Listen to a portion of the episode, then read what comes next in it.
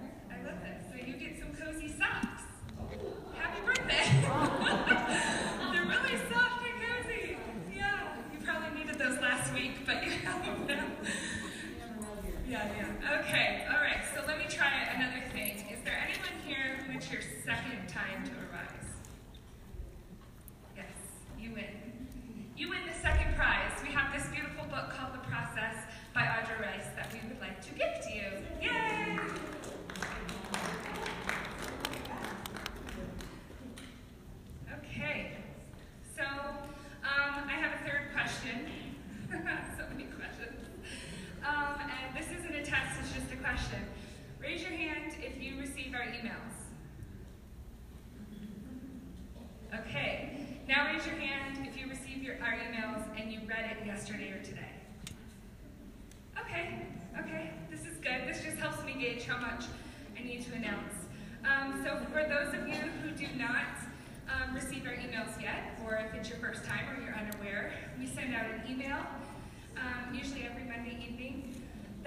you know what we have coming up on a given Tuesday, and it's also where you can read about um, the other announcements, special events, things like that. If you'd like to be added to that list, we have a pretty pink notebook over um, on our reading table. You just write your first and last name, write your email down. Um, we also have some cards for Arise. It has our address and our contact information that you are welcome to take um, one or two if you want to keep them. I keep them in my purse when I meet women who I'm like, yes, they need a rise, or we need them, or whatever it is, I hit them with the card and uh, gives them all the information to invite them. Um, we also have some cards for rising, which are back there if you don't know about rising.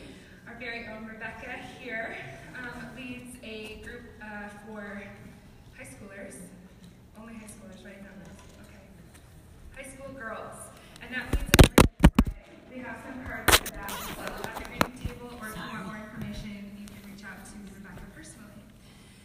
So, I'm going to go through a couple of upcoming things that we really want you to be aware of because some of them require um, registration and some of them we just want you to be able to mark them on your calendar so you hold them and that you're aware what's coming up. So, we have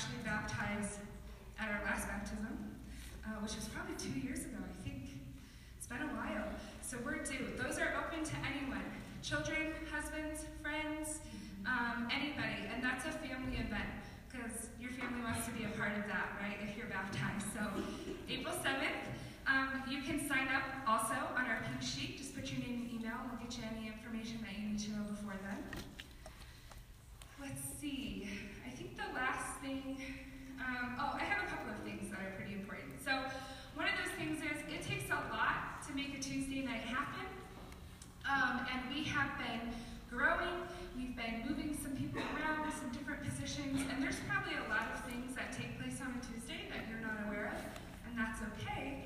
But if you have an interest and an availability to serve maybe once once a month on a Tuesday, we have some need to help with setup and tear down, and also our tech team.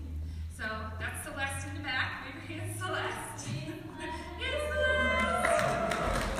Um, so we have some need to help Celeste out.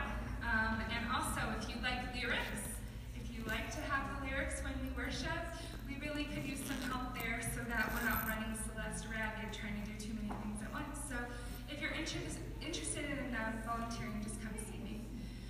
Finally, um, the last major announcement is our upcoming prophetic dream conference. That is going to be March 1st and 2nd. We are hosting, yay, for, yes, we got a yay. You said March What, oh, May, I said yay. okay, I'm sorry, forgive me. March 1st and 2nd is over, so May, May 1st, it's a Friday night, and all day May 2nd. So we are hosting Adam Thompson and Adrian Beale. They're a couple of guys all the way from Australia. They wrote a book called The Divinity Code Guide to Understanding Your Dreams and Visions. And it's an incredible book. I have it. It's almost like an encyclopedia for your dreams. It really helps to train you um, in understanding what the Lord is speaking to you through your dreams. Um, but they also just, they're really anointed men who um, minister in the prophetic. Um, I personally received a word of knowledge about healing for back pain. I've been praying for back pain for, I don't even know how long, like 10 years. Chronic back pain, long time. And they released a prophetic word that led someone praying for me a couple months later. Um, and I have been healed ever since. Um, so it's really incredible. And also my son, they released a word. Um, my son wasn't even there, and um, he just started hearing from the Lord. I had a dream interpreter. He just started hearing from the Lord, and all of a sudden he saw my son, and he started prophesying these incredible things over my three-year-old son at the time, and prophesied that he had some sort of autoimmune thing, and it was eczema, and he was going to be healed. So we took that word, we stopped treatment, we stopped doing a lot of things we'd really been pursuing that weren't really working, and stood on that word, and our son is nearly 100% cured of eczema. So, um, definitely come. It's really, it's an incredible time of teaching and training, but also powerful ministry. There's a small ticket price on that. Um, it's going to be $35 um, which is well worth the ticket price. And um, we are going to get the Eventbrite link up for that very quickly, but we want you to mark that on your calendars so that you hold the date, um, and then we'll get all the information out pretty quickly. Um, the last thing I'm going to do, I'm going to pray real quick. I'm going to um, pass around our um, offering bucket. You can give by cash or check or by credit card or by PayPal. If you need any information on how to do any of those things, you can ask me. There's no pressure to give here. This this isn't about taking your money. It's about just giving you the opportunity to see into what the Lord is doing um, here at Arise. Also, if you would like to bless our speaker, Terry Brown, we will be receiving any um, love offering that you would like to give on her behalf. So we'll pass it, but it will also be at the back table. But we bless you whether you give or don't tonight. So Lord, we thank you for thank you for the, the fruit that's come out of Arise. We thank you for the finances that have flowed here, Lord. We pray that Arise would be an open hand. Um, for every dollar that comes through, Lord, that you would bless it and multiply it. Use it for your glory, Lord. And we pray that you would bless those who give and those who don't, Lord. Those who give of their finances and those also who give of their time, of their love, of their energy.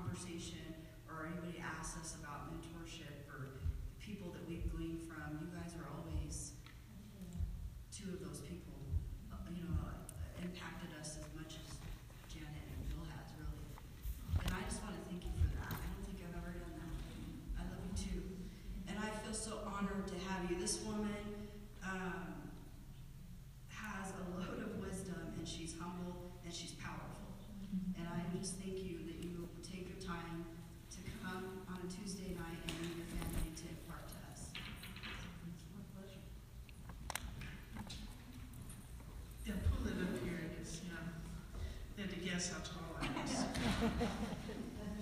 It was interesting, when I invited Tia, I could invite somebody, they could go to the class for free. And, um, I thought, well, Tia probably would like the class, I'll just invite her. You know, but it's like one of those things where you get the idea and you think, oh, okay, why not? But that's where you met Janet. You know, it wasn't about me. It was about God getting Janet and Tia together. And so sometimes you think, well, this doesn't really make a lot of sense, but I think it's God. Well, just do it. Just do it, because God likes to do those kind of things. We may have trouble with this before. We'll see how that works. So, my kids are all grown up, but I came home. I had this pad of paper laying out. And it's an answer to prayer because our son Luke, he used to be one of the honest, that was his nature, it was kind of just curious George type thing. Well, he came home, he saw this big white sheet of paper, so he just put LOL on it just for, just for fun, just to see. And I thought, well, that's good, that playful side of him is coming back because it kind of been crushed by stuff. My friend Julie thought LOL meant lots of love, and somebody sent her a text that somebody died, and she sent back LOL.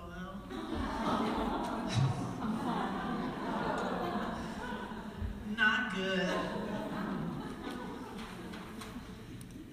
So, I'm uh, excited to be here. I'm excited to. Uh, I'm not excited about the process to get here, but I'm excited to be here to share. Sorry, this is kind of crinkled. I hope you can see it. If you can't see it, you can get up and around a little bit, maybe see it. I don't know if you guys. We might be able to pull it in just a little bit. Do you mind? That's probably good, because then you guys can't see me out. Sorry. Scoot in, Valor. yeah. Um, just one quick advertisement. I was telling Carla this, but the month of April, there's five weeks, and five Wednesdays, I should say. And Jack and I, mainly I, because I think he's coaching most of those, but we're going to be doing prophetic mentorship at Boulder Street Church, which is not our home church. We're just doing it for them. It's five weeks of training. Uh, no matter where you are at on the prophetic scale, like I don't even know how to prophesy to. I've been prophesying a long time. We'll, we'll do kind of a, it'll be part teaching, part coaching, part practice. So if you're uh, interested, show up on uh, Wednesday night at 6.30 at Boulder Street. So, Andre, why don't you come pray for me? Whoever prophesied over her, they were very accurate. Andre and I met at WLI classes about 19 years ago. She lived in California. I lived here. We became fast friends, and I'm so glad we got hooked on you. Jesus, I thank you for Terry. Spirit of God, I ask that you would fall upon her right now, that you would speak through her, flow through her. We thank you for the wisdom that resides in her. release her fully all that you have for her, all that you have for us. We love you, Lord, and we pray this in Jesus' name. Amen. So, um, I've not ever taught this before, and I think that it's something that, like so many times, we have to live it a while, and then we we start to um, get some understanding of what we just went through, and so that's where I'm coming at when I teach this. Um, you know, God made us to be whole people in His image. And there's different aspects of this. There's spiritual, intellectual, physical, emotional, and social. But you'll notice that I put the some of them in red because I think that the church emphasizes that we grow spiritually.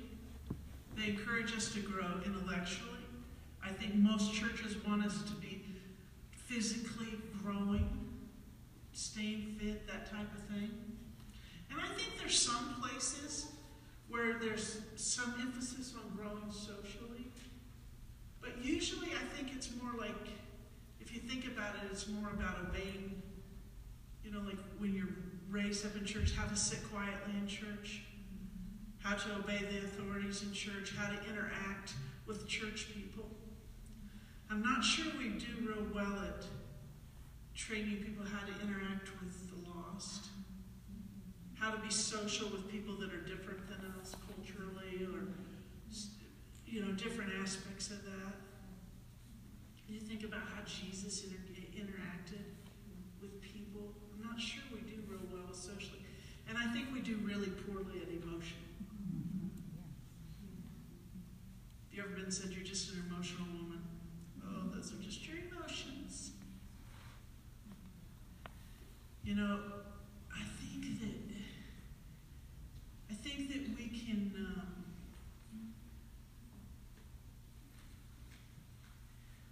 we can grow so much spiritually and still be a 13 year old emotionally. And so I'll just start in here with what I'm going to start with. So, so at the beginning of the year, we were uh, involved in different prayer things, and there was different aspects of the prophetic words over the year. And the word surrender came up so many times about this is a year that we really need to be in a place of surrender. And we were asked to speak at another church, and I knew that God was speaking to us about surrender. And I was really wrestling, and, those of you that know me well, we usually when we preach at this other church, my husband and I preach together. And it's hard enough to get a message by yourself, but to get a message with another person who sees the world the opposite of you is always an interesting challenge. And I was, he had something that he knew God was telling us to do, and I, I mean, I just couldn't get it. I couldn't. I, it wasn't that I disagreed with him I couldn't get it. And I was really struggling over this surrender thing. So one day I, I tried to carry paper in my purse that I could write on it. And, and so I, I wrote down kind of what I was struggling with. And then on the Saturday we're supposed to preach the next day, I'm still struggling with it. And so I finally said, well, I'm going to read it to him. And the, the aspect of this struggling was I've seen, I've seen so many times in my life where I surrendered and there's no fruit from it. And I thought back of like, you know, I played basketball in college and I had worked hard all summer long. I mean, I'd, we'd, we'd finally taken a team that had been 0 4 my freshman year, 10 10 my sophomore year. I was, I was uh, a, a big scorer. I, that was I could shoot. That was my thing. I had worked hard all summer long. I come back. We have a new coach, new prospects. It's going to be good. And I go from injury to injury to mono to injury till I finally hurt my knee really bad. Well, that's hard enough, just going through those. But then I go to a doctor who did what they call a stress x ray on it, which means they take your good knee and see how hard, how far it'll go. And then they put the same pressure on your bad knee. And so I was laying there on the table just hearing pop, pop, pop, pop, pop. You tore everything in my knee. You know, and I think, no, the bad knee, to where it was any chance of it growing back by its own, it was gone. Or I think when we, you know, I homeschooled our kids for 15 years. I, I had the, yeah, I loved teaching and coaching, but I thought, you know, this is, my kids are worth investing in. We have six, we have six kids, and surrendered really so much of who I was to do. And then went through all kinds of interest. I mean, all of our children came to know the Lord, were walking closely with the Lord, and when they went off to college, there was lots of struggles, even Christian colleges. And so we've, we've got kids in all different levels of walking with the Lord, and I'm thinking, where's the fruit of that surrender? Or when we moved to Colorado Springs, we came to work with a church. Um, some of you know that we I've heard, the story of the Pygmy House and then the house built for us. Well, we had a brand new house with five bedrooms, with a kitchen to die for, and we decided we were being called here to serve at a church where we were paid $100 a week with a family of eight. And then within three years, um, the senior pastor was going to leave, and he got jealous and didn't want Jack to have the church, and. And so there was another surrender where I didn't see the fruit. So I'm talking to my husband, and I say, I just, it's just such a struggle. And he say, Where's the fruit?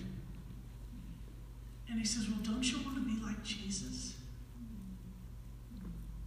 And after I wanted to slap him, he, he, he only got away with it because his heart is that pure.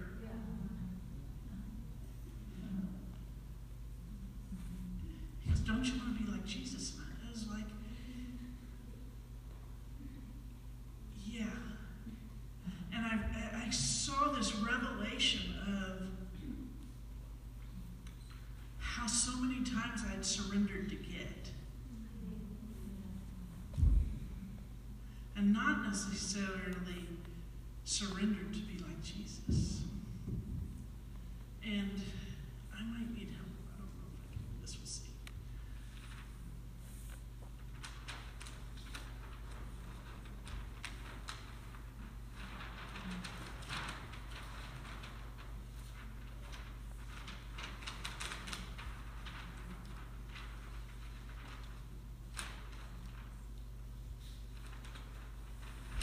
These are like s- post-it notes that are huge.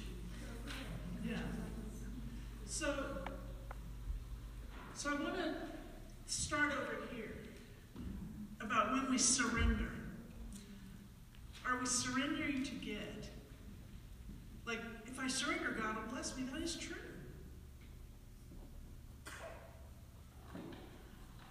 Are we surrendering because there's that verse, if we humble ourselves, he is humble will be exalted. Or, you know, do are we are surrendering to him because we trust him? And we know it'll be an easier road if we trust him and if we surrender to him. Are we surrendering because we want to be like the compliant child? There's less resistance and more favor. You know, or we, or is it like Jesus where he he surrendered? You know, you look at that whole Gethsemane talk he had with the Lord, he said, "Not my will, but yours be done." He had to, he had to wrestle with whether he could surrender. But the the thing is, he he went death and cross and victory. But I realized I had defined my victory. I had defined what, what, what it was. it was success or peace or notoriety or the white picket fence life with my family or riches.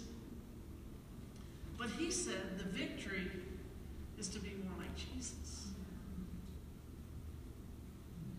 And so, all that time, I've been in a place of, I mean, I've, I've dealt with the disappointment. I have the spirit of disappointment cast out, which I needed to cast out. And I had dealt with the disappointment, but it was still, there was a wall there. And the wall was because it was in my mind, because it was a lack of understanding. I am more like Jesus than I was before the last time however many years. That knee surgery taught me that I'm not defined by what I do. It's a good thing to learn when you're 20 years old and a new Christian. I became more like Jesus. But it, it was not necessarily the easiest path. And that's why I loved Andre's word when she got up and she said, We need to understand the underlying foundation of this whole thing is God is good. He's really, really good. And sometimes we can see how He's worked things for good. Sometimes we can't yet see how He's worked the things for good. But we're going to, because He promises that He's going to work them for good. That's what Romans 8 28 says. So I drew this up because I like pictures. That's the only reason I drew it up. So if it helps you remember, great. If you don't like the picture, it's okay. I could have made it in lines, but this is how I did it. So, so we've got to get back to that place where we surrender without expectations of exactly how God's going to work it out. Now, we can work it out with the expectation that He's going to work it for good because we know that's okay. But when we put God in a box of, okay, if I surrender this, you're going to do that. You know, so many have surrendered so much, and then their spouse decided, "Hmm, not really interested anymore. You know, that, it's just difficult stuff. And so we, the next step is we sometimes just have to learn to accept the mystery and, and, and the unanswered questions. The more religious a church is, the more answers it has. And if you know somebody that knows all the answers and you're struggling, you probably don't want to sit with them. Last night we went out to eat with some friends. Our, my husband's cousin Fred was in town, and his wife Cindy. We used to live fairly close to them years ago and became good friends. And they had some friends that they knew that were in town, so we all all went to eat together. And I'd never met the other people. Well, the other lady started talking about how God heals. Yeah, yeah, we agree, we agree. So she starts telling the story of how when she's pregnant with a child, they get a very bad report. And when the child is born, the child has to go in surgery, but the bad report is not, the, the truth is not near as bad as the bad report. And so this child is now 27 and wonderful. And I'm thinking, well, I think I'll tell my story. Luke, who did the LOL, when we when I was pregnant with him, they said there's something horribly wrong. And he's born totally fine. We went through a long pregnancy where we didn't know. But I also know my friend Cindy's story, my cousin's, my husband's cousin's wife. She went through a pregnancy with Has placenta abruptia, where the placenta breaks away from the womb. They rush her to the hospital, and there's malpractice that causes the baby to die. So we're sitting there at the table, with testimony of how good God is to heal and how good God is to heal, and there she is. And she doesn't she doesn't deny that God is good to heal. But how do we how do we what do we say? If we don't allow there to be unanswered questions and accept misery, uh, mystery, we, the only thing we can do is put blame at someone's feet. And that's what the church is done.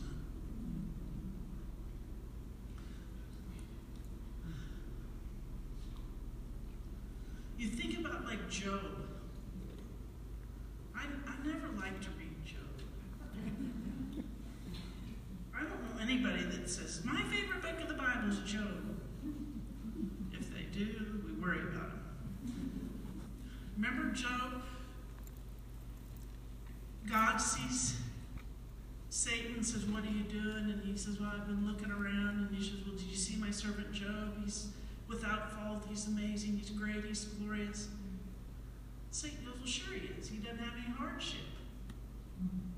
You protect him. You coddle him. He doesn't have any problems. Say, and so God says, Well, just don't hurt him. And so within a short time, all of his children are gone. All, all his children, ten children die. All of his stuff is gone.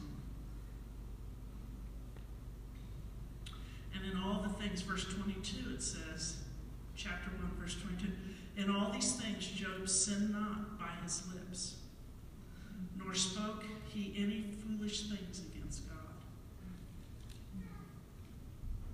That just shows you his character, because no one could say that about me, that Job sinned not by his lips.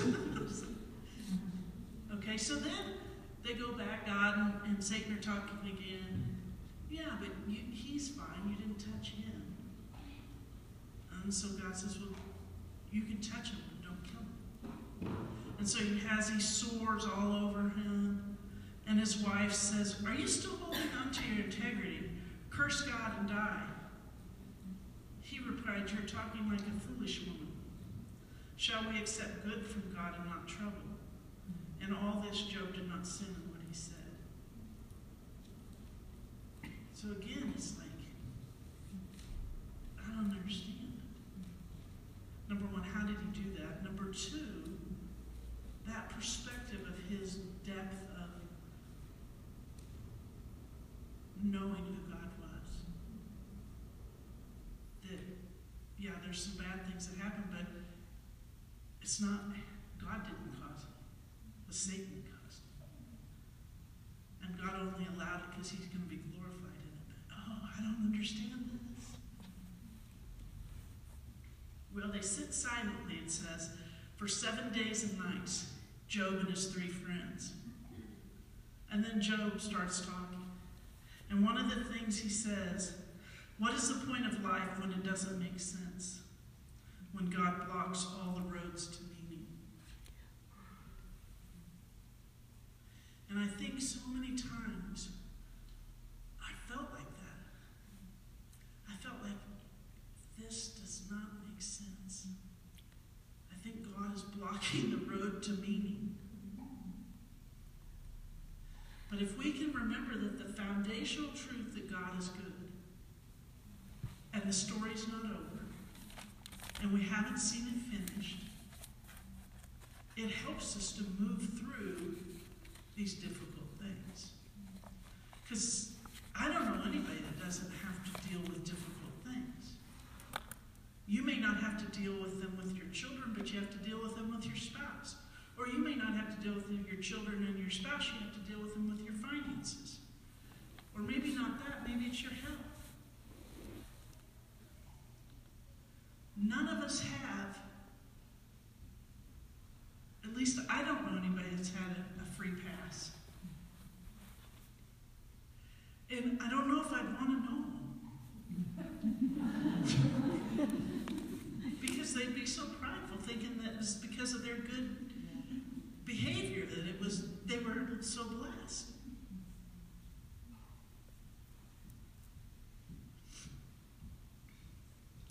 Now, I'm not saying that there is truth to what we sow we reap.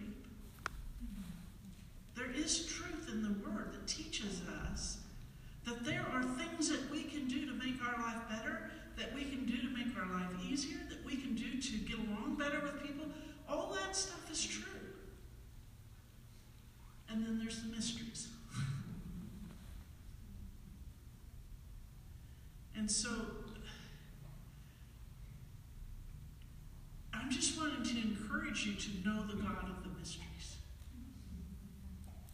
Because when you know the God of the facts, it can get kind of discouraging when you hit a mystery.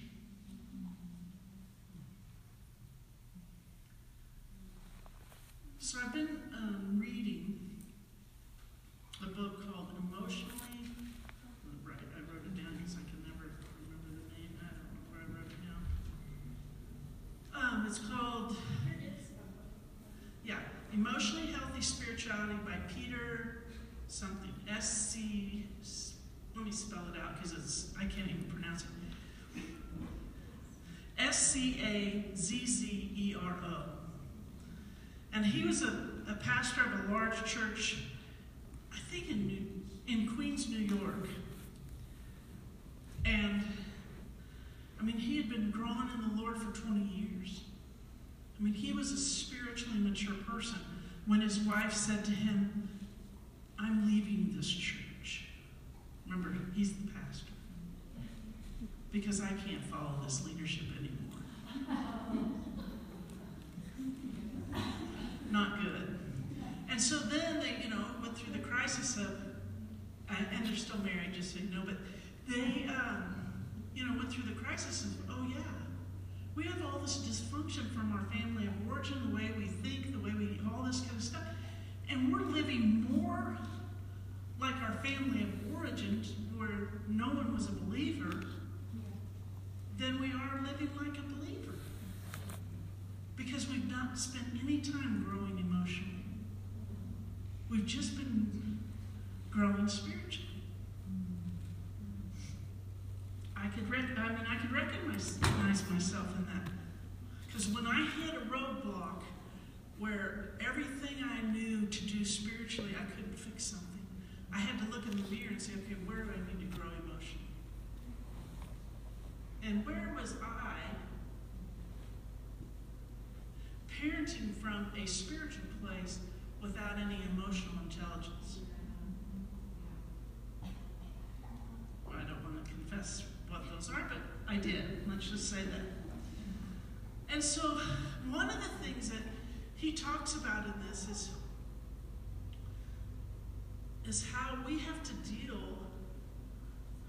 See, we want to stay, stay true to your, our authentic self. God created each of you because he needed each of you. It says in the um, 1 Corinthians 12 27 in the voice translation, You are the body of the anointed, the liberating king. Each and every one of you is a vital member. Okay? So, how many of you have been taught, hopefully not by me, but maybe by me, uh, that we need to die to self? Okay, so that's one side of the. But the other side of the coin is we need to be our unique selves. We cannot die to self so much that we're not who we are. And we can't die to self so much that we have no opinion. That we let other people walk over us. Because God planted us in a church or in a family or in a workplace because He needed our voice there. And if we're so silent with who we are, that vital piece is missing. I was just talking to a young man whose marriage is hanging by the threads. And he said, My whole life I was taught to die to self. And so when my spouse would want to do something that I disagreed with, that I didn't think was wise, or the timing might have been off. I just let her have her way, and I just thought I was dying to self.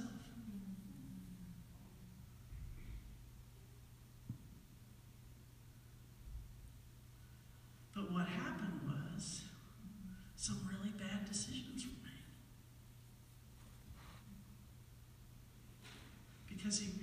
His vital part was missing.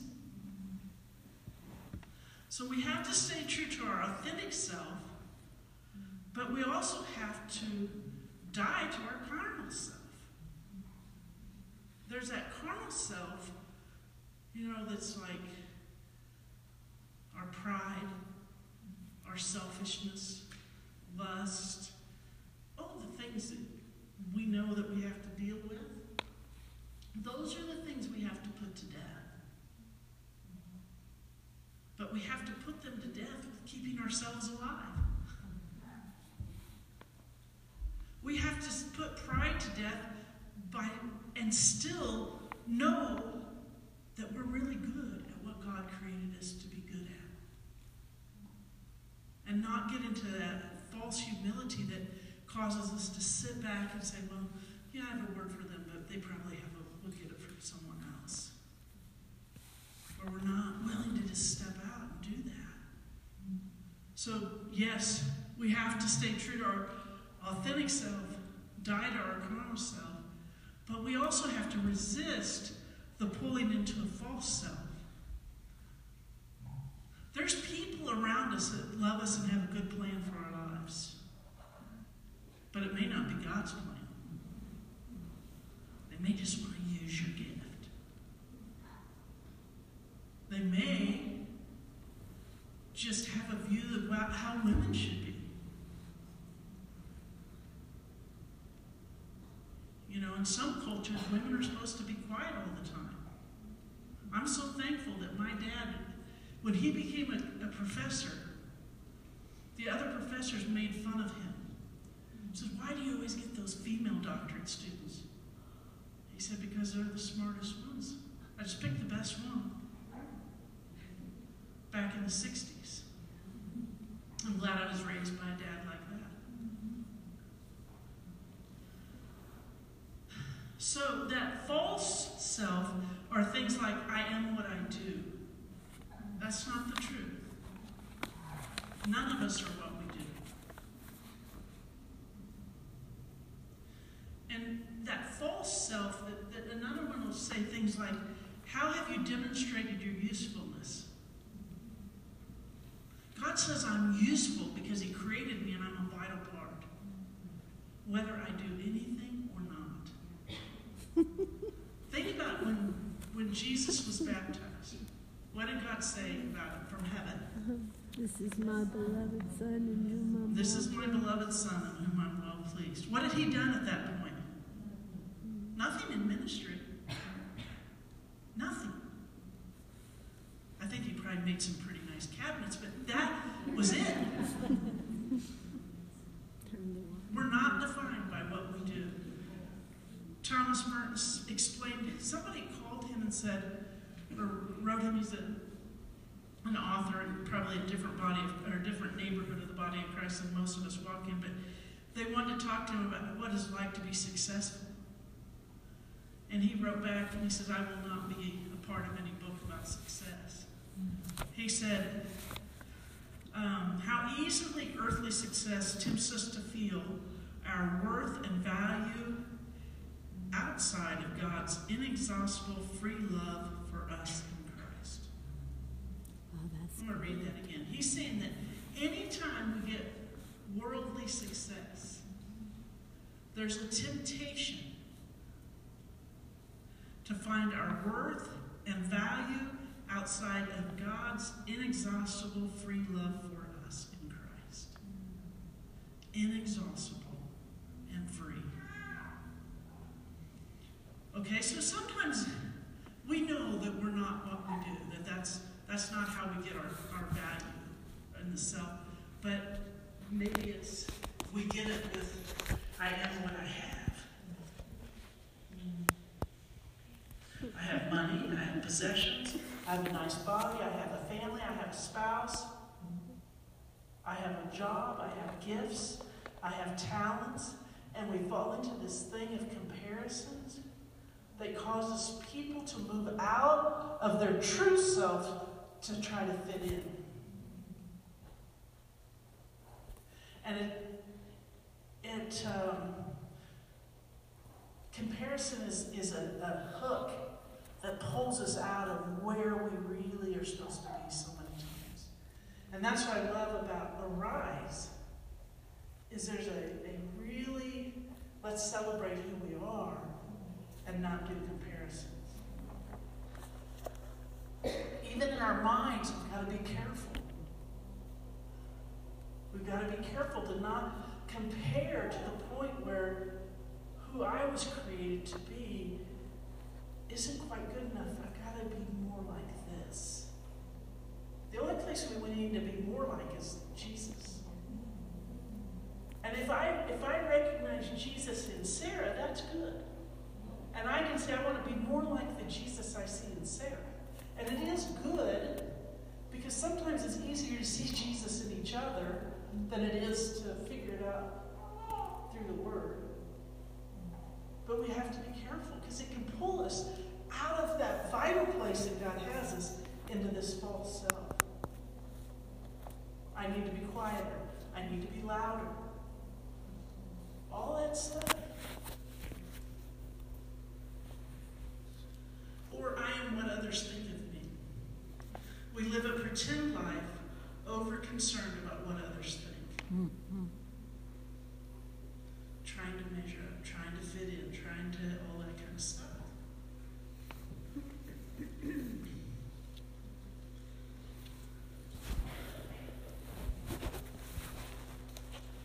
See, I, I think that at least in the Christian, in the neighborhood of the Bible, of the, let me say it this way. You know, there's different neighborhoods in the body of Christ, in the kingdom of God. In some you speak tongues, and others you don't, and all that stuff. In the neighborhoods I've lived in, we've put way too much on this, dying to carnal self, and we've forgotten these other two things. And it's got, I think we have to, we need the whole circle.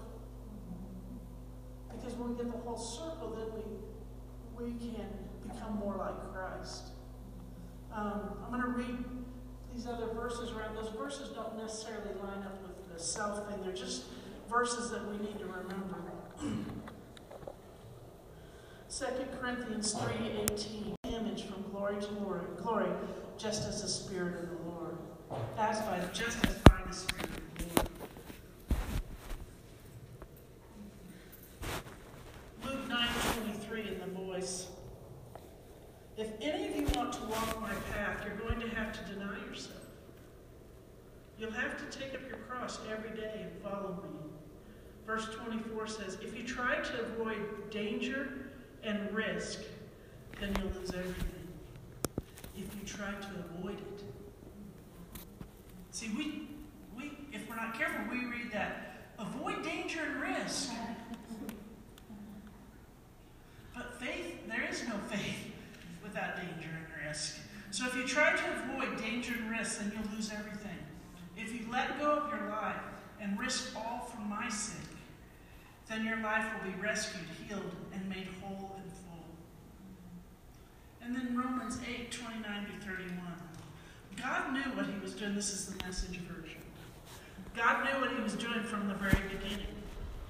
He decided from the outset to shape the lives of those who love him along the same lines as the life of his son.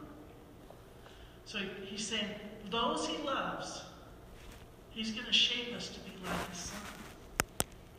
The son stands first in line of humanity. He of the humanity he restored. We see the original and an intended shape of our lives there in him. He's a model for us. After God made that decision on what his children should be like, he followed it up by calling people by name. He didn't just tell us to be like Jesus, he called us by name. After he called by name, he set them on a solid basis with himself. And then, after getting them established, he stayed with them to the end. gloriously completing what he had begun. So he wants us to be more like Jesus. But it's not some huge task we have to take on by ourselves. First, he gives us the example of Jesus. He's first in line. Then he calls us by name. He says, Val. And then he says, Val, I'll help you. And then he, he helps us and conforms us and transforms us until we become more like him. The problem is, is when we had expectations that it was going to look like this, and he needed to transform us this way. If we let that be a stumbling block, and we get offended with the Lord, or we just get discouraged and despondent, then what happens is the gets hard. And he's trying to fashion the clay, but the clay's a little brittle. It's a little hard. But I don't know if this works in real clay, but I know it works in Jesus' clay. That we can step back in the waterfall of his presence. And we can soften back up. And we can say, okay, realize I had those expectations. And I didn't understand you, and I tried to figure the mystery out, and I guessed wrong, or I calculated wrong, or I figured wrong, or someone told me wrong, or somebody said it was my fault. And I took the blame when it wasn't my fault. And I can get back in the waterfall of his presence and become that pliable person that he's going to gloriously complete.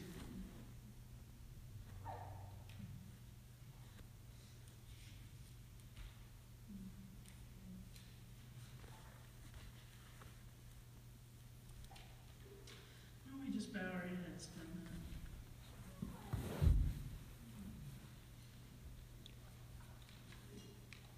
Father God, we just uh, come to you. We thank you that our lives are built on the foundation that you are a good God. And that we can trust you. And that you are calling us by name. And that you are desiring us to be conformed to your image. But that we don't have to do it alone. Lord, I just, uh, I think there's people in here that their hearts have shut down, their spiritual hearts have shut down to the point where they just need to tell their heart to beat again. Heart, spiritual heart, beat again. Risk again again.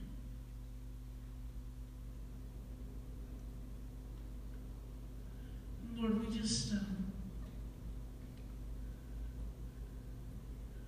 want to surrender again.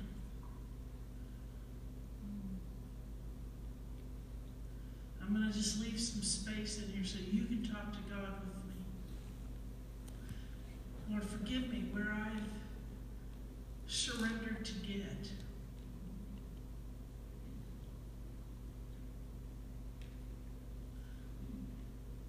Lord, even where I,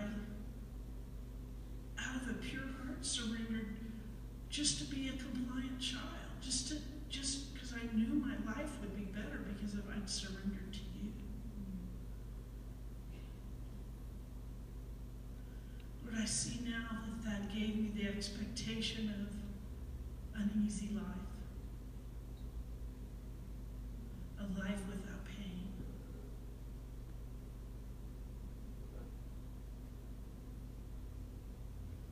Lord, I just um, don't see many people in Hebrews 11, the Hall of Faith, that have lives without pain.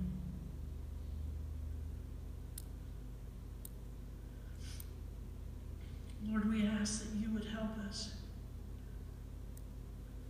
to embrace the mystery, to embrace our true selves, to, to remove the hooks of other people trying to pull us into their image or, or what they their expectations or what they think we should do. Lord, I ask that you would have dropped the plumb line into our lives where we can see again that vital part of who you created me to be and how I can become more like you.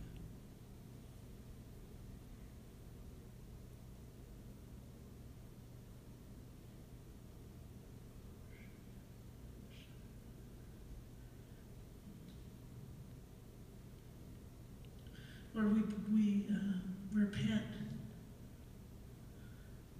for disappointment and despair, where we've given up hope or we've made judgments against you. We repent. We break off a spirit of disappointment in the name of Jesus. We break off a spirit of hope deferred in the name of Jesus. And we speak hope and life back into those hard areas.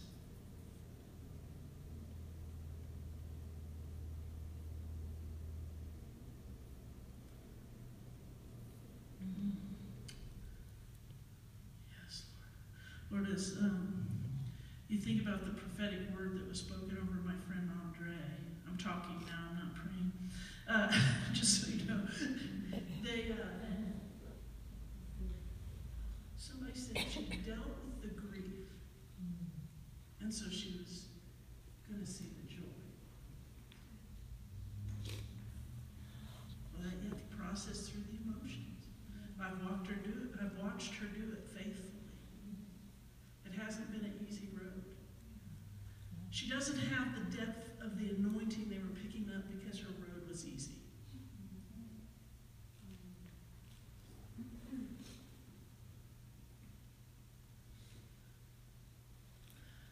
So, um, how do you make this all fun and good to the close? Um, I don't. That's right, Carly, you don't. what was I thinking? the thing is, there's freedom in the truth. And we want the truth. And some of you are young enough that if you'll grab a hold of this, your life is going to be so different. Because you were warned of it ahead of time. And those of you that are like me, a little bit further down the road, you're not going to be looking in the rearview mirrors wondering why so often. You know, we can only look forward. And we can only, because we can only look forward, if we see things in the rearview mirror, it's just to warn others. So they don't have to go through what we went through. At least that's my philosophy. That's not scripture. That's a Terry Brownish thing. So, Father God, we thank you that on the foundation of you're a good God, we choose to begin again. We choose to start today with a fresh surrender and a new hope and an embracing